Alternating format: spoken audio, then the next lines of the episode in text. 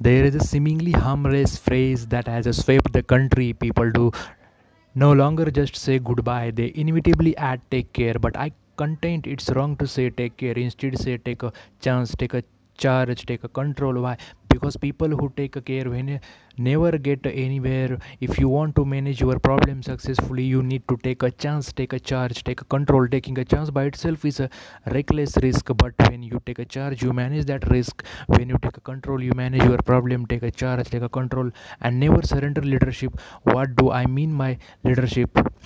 I will give you to a sentence leadership is the force that select your dreams and uh, set your goals it is the force that pro- propels your uh, adores to the success. Abraham Lincoln told a marvelous story about the blacksmith who stuck a long round iron bar in the coals until it was red hot.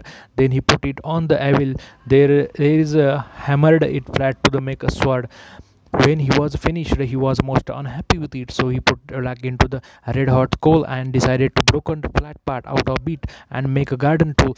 Did that didn't please his fancy either. He put the bar back into the coal rounded it back and then shaped into the horse show. This effort also failed miserably as a last resort he put the bar into the coals one more time and he removed it from the hot fire, wondering if there was anything else he could make it from. Deciding there was nothing, uh, he mercy stuck into a barrel of water. At the resulting his, he has you know well at least I made a fizzle out of it. And your dream don't don't have to fizzle. Your life can sizzle and uh, you know and your problem can be overcome if you will take a charge and take a control by learning and following the dynamic leadership's principles outlined in this chapter.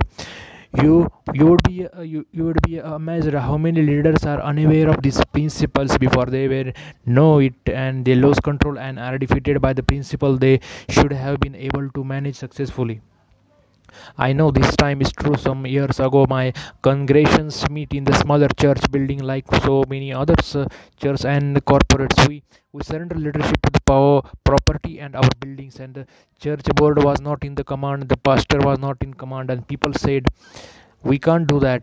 We ca- we don't have enough parking we don't have a, a large enough auditorium.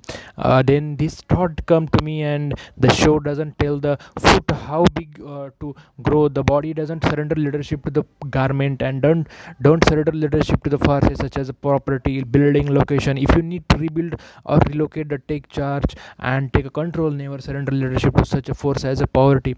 Don't don't allow lack of money to determine your dreams or your goals. There is always a way to raise the the capital you need. You may have to save the count uh, you and but but some, but somehow the money will come and there is universal principle that always manifest itself. Uh, money flows to good ideas good ideas spawn good other good ideas dreams inspire creativity in many management. There are many things we can't control. We can't control inflations. We cannot control the recessions but we can control our ideas what we do with them. I have i have a dear friend who like many others was caught in the depressions of the 30s he was broke penniless. They couldn't control his poverty but he didn't surrender leadership to the force of his depression. He was a salesman and uh, uh, not doing too too well. And one night one his fellow salesman salesman said uh, he did uh, did you hear about the guy who made uh, such money with coca-cola? And you know it used to be that only one way you could get a glass of soda was from the soda foundation. But then his guy came up with the way to bottle it. Uh, he he told the coca-cola company then it could be used his uh, idea. If they could if you would uh, give a fraction of 1% of their increased sales uh, that minute percentage made him a millionaire. That my friend had been uh, two gas stations because uh, because needs oil in its car uh, in those days the only way you could get oil was uh, go to stations where they pumped out out of huge drums and poured into your cars. Later that night be a thought to himself i wonder if i if i could bottle oil. Then thought no if your bottle broke there would be a mess but can could work. So he went to can company and said well can you sell me cons he went to friends and who counted up Pennsylvania oil and well uh, well that uh, produced so much uh, oil he couldn't market it. Then uh, he went to a grocery chain and said i have got an idea how you can obviously increase your retail sales. I will tell you how if you give me a, just a $75 for every freight car load and if you sell.